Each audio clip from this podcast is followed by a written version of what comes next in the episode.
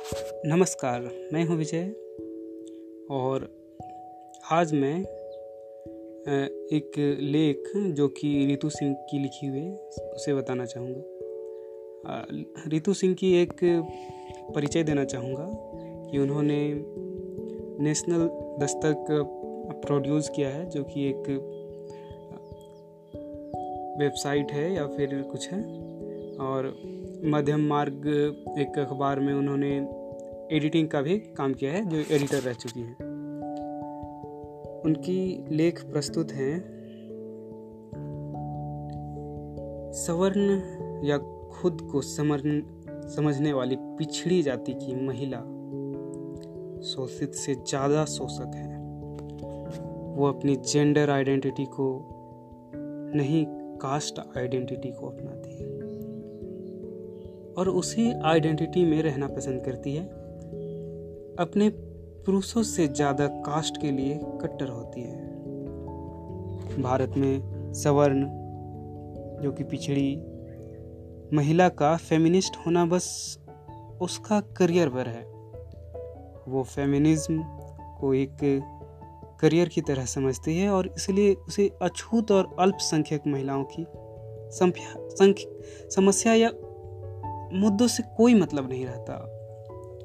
गाँव में रह रही कोई अनपढ़ महिला क्या सोचती है? या उसे क्या चाहिए? इन जैसी फेमिनिस्ट का कोई लेना देना ही नहीं है। आप ध्यान से देखिए कि कौन सी औरतें हैं जो नारी बात की बात कर रही हैं या झंडा उठा रही हैं। ज़्यादातर लेखिकाएँ या पत्रकार होती हैं। और दोनों के लिए ही ये विचार अपना करियर बनाने के लिए ज़रूरी होते हैं। करियर बनाना भी गलत नहीं है, लेकिन उन विचारों को आचरण में नहीं लाना उनके स्वार्थ को प्रदर्शित करता है। आपके सामने जो फेसबुक पर नारीवाद का झंडा बुलंद करती हैं, दिखती हैं, ज़्यादातर के लिए ये विचार करियर भर है। कोई लड़की इन झूठे विचारों से प्रभावित होकर उन मदद मांगे या अपनी मन की बात शेयर करके कोई सलाह मांगे तो ये नारीवादी लड़कियाँ या तो इग्नोर करती हैं या चुपके से उन्हें ब्लॉक कर देती हैं। ये अछूत और अल्पसंख्यक महिलाओं को भी भीड़ में शामिल कर लेना चाहती हैं। ये उनको समझाती हैं कि कास्ट आइडेंटिटी मत देखो तुम, बस अपना जेंडर देखो। हम अछूत और अल्पसंख्यक महिलाओं की कोई एक आइडेंटिटी नहीं है। हमारे पास मल्टीपल आइडेंटिटीज़ हैं, जिनको एक श्वेत नारीवाद वकील महिला किम्बरले ने इंटरसेक्शनली कहा है।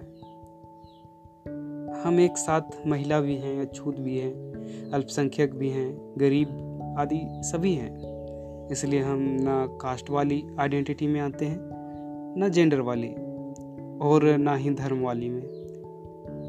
हमारी अपनी तीसरी आइडेंटिटी है। हमें जाति के लिए भी सताया जाता है,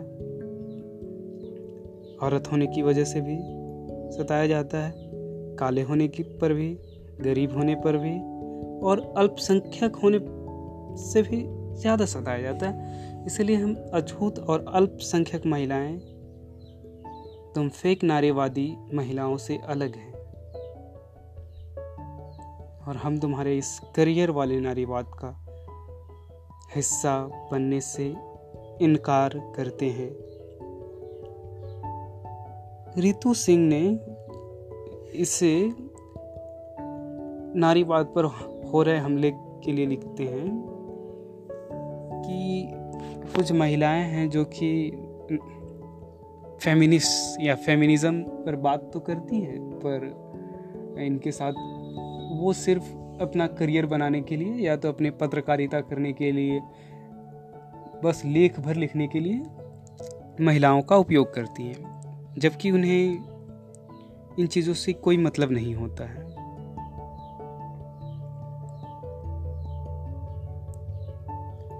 धन्यवाद। नमस्कार, जय हिंद। मैं आपसे एक और इस फेसबुक पोस्ट सीरीज़ में एक नई पोस्ट लेकर मिलूँगा। तब तक के लिए धन्यवाद। नमस्कार, जय हिंद।